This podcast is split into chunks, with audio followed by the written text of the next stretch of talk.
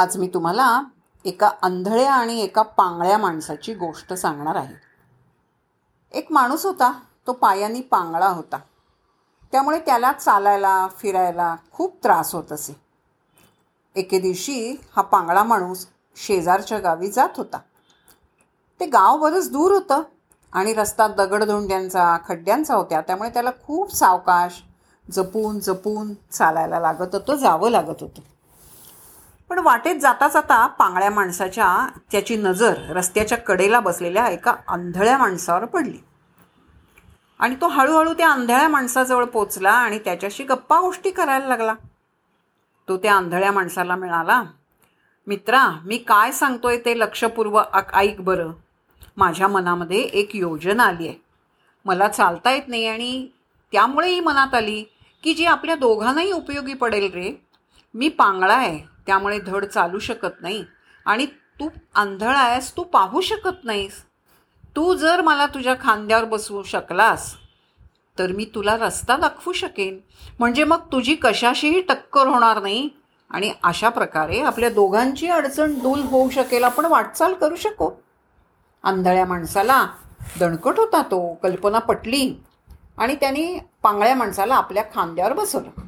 आणि मग ज्याप्रमाणे पांगळा माणूस वाट सांगू लागला तसा तसा आंधळा माणूस चालायला लागला. अशा प्रकारे त्या दोघांनी सहजतेनं रस्ता पार केला एकमेकांच्या अडचणीवर मात केली एकमेकाला सहकार्य करून आणि पूर्वीपेक्षा आपलं जीवन त्यांनी सुखकर वाटायला लागलं त्यांना.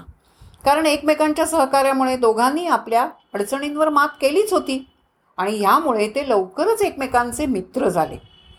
एका दिवशी एक दिवस ते गावाच्या बाजाराला चालले होते. वाटेत झालं असं की पांगळ्या माणसाला एका झाडाखाली एक गाठोडं दिसलं. आणि ते गाठोडं घेण्यासाठी पांगळ्याला पांगळ्यांनी त्या आंधळ्याला त्या दिशेने चालायला सांगितलं. ते दोघं झाडाजवळ पोचले तेव्हा पांगळा पटकन आंधळ्याच्या खांद्यावरून खाली उतरला आणि ते गाठोडं उचललं. तेव्हा ते त्याने जेव्हा गाठोडं उघडलं तेव्हा तो आश्चर्यचकित झाला. बापरे! त्या गाठोड्यात तर सोन्याचे दागिने आणि पैसे तो म्हणला बोलला. तो म्हणला हो का? बघू ते माझ्याकडे ते गाठोडं.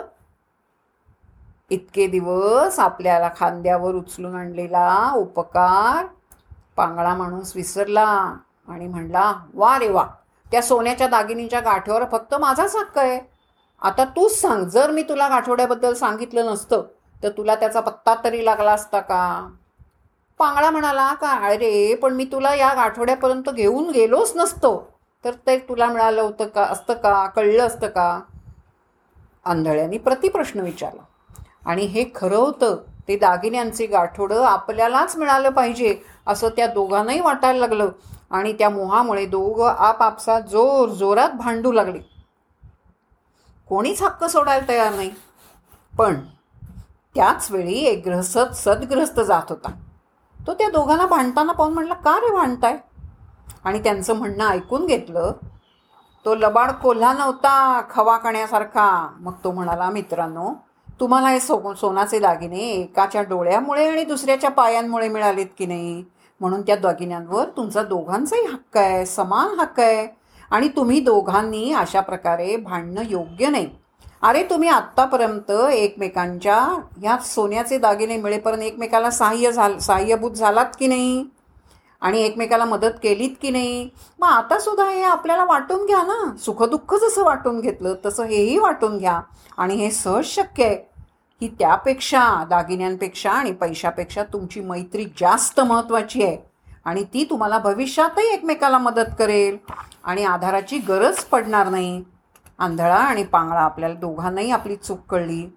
दोघांनी त्या ग्रस्ताचे आभार मानले आणि मग समजूतदारपणाने ते सोन्याचे दागिने वाटून घेतले आणि आपली मैत्री कायम राखली. पण नंतर पुढे आयुष्यभर ते एकमेकाचे मित्र बनून राहिले. एकमेकाला सहाय्यभूत दागल झाले. एकमेका सहाय्य करू अवघे धरू सुपंथ ही वाटचाल ते चालले.